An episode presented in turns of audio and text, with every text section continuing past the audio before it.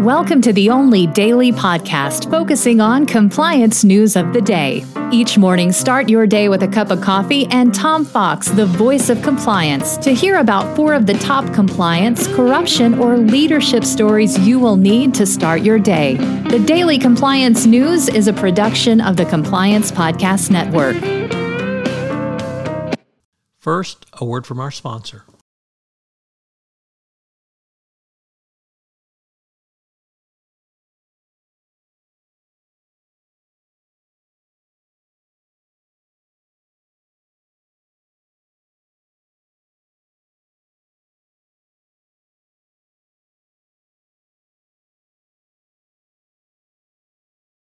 The Daily Compliance News for December 30, 2021, the Ghislaine Maxwell Found Guilty edition.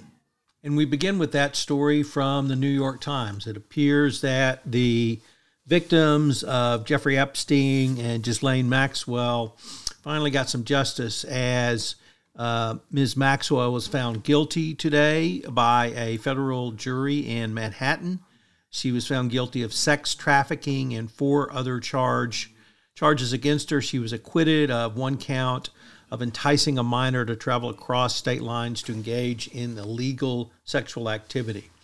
The verdict came late in the afternoon of the jury's fifth full day of deliberations after um, the jury sent a note out that they had uh, obviously reached a verdict.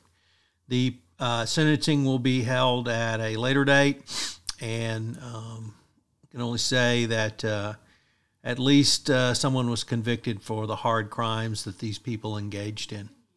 Next up, from the Deccan Chronicle, uh, first time contributor to the Daily Compliance News. You want to know why we lost, lost Afghanistan? Well, here's uh, Exhibit A.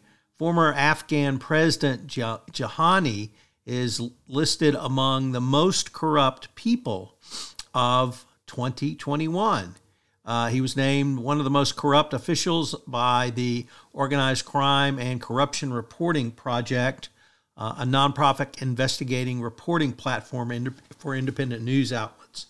He's in pretty stellar company. The Belarusian president, um, others include Syrian dictator Bashar al Assad, Turkish President Recep Tayyip, uh, Erdogan, and of course, disgraced Austrian Chancellor Sebastian. Kurz.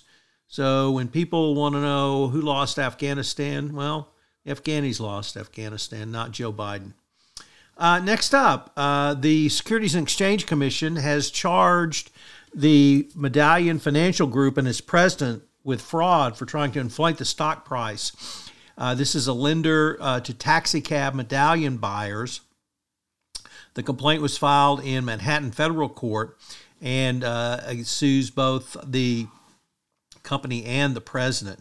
Um, claims that they paid a California media strategist to anonymously promote Medallion on websites, including the Huffington Post, Seeking Alpha, TheStreet.com, and Crain's New York Business. Uh, according to the complaint, Murstein also fraudulently inflated the value of Medallion's banking unit to offset loan losses and against the auditor's advice, fired a valuation firm that refused to vet the screen, scheme. So, uh, fraud in the taxi industry. I'm shocked, shocked. And finally, from Bloomberg, the uh, rocket startup Firefly is owned by Max Polyakov, a wealthy Ukrainian tech entrepreneur. The U.S. has asked that he sell his stake for national security reasons going forward. The Daily Compliance News is a production of the Compliance Podcast Network and a proud member of C Suite Radio. Thanks so much for listening. I hope you'll join me again tomorrow.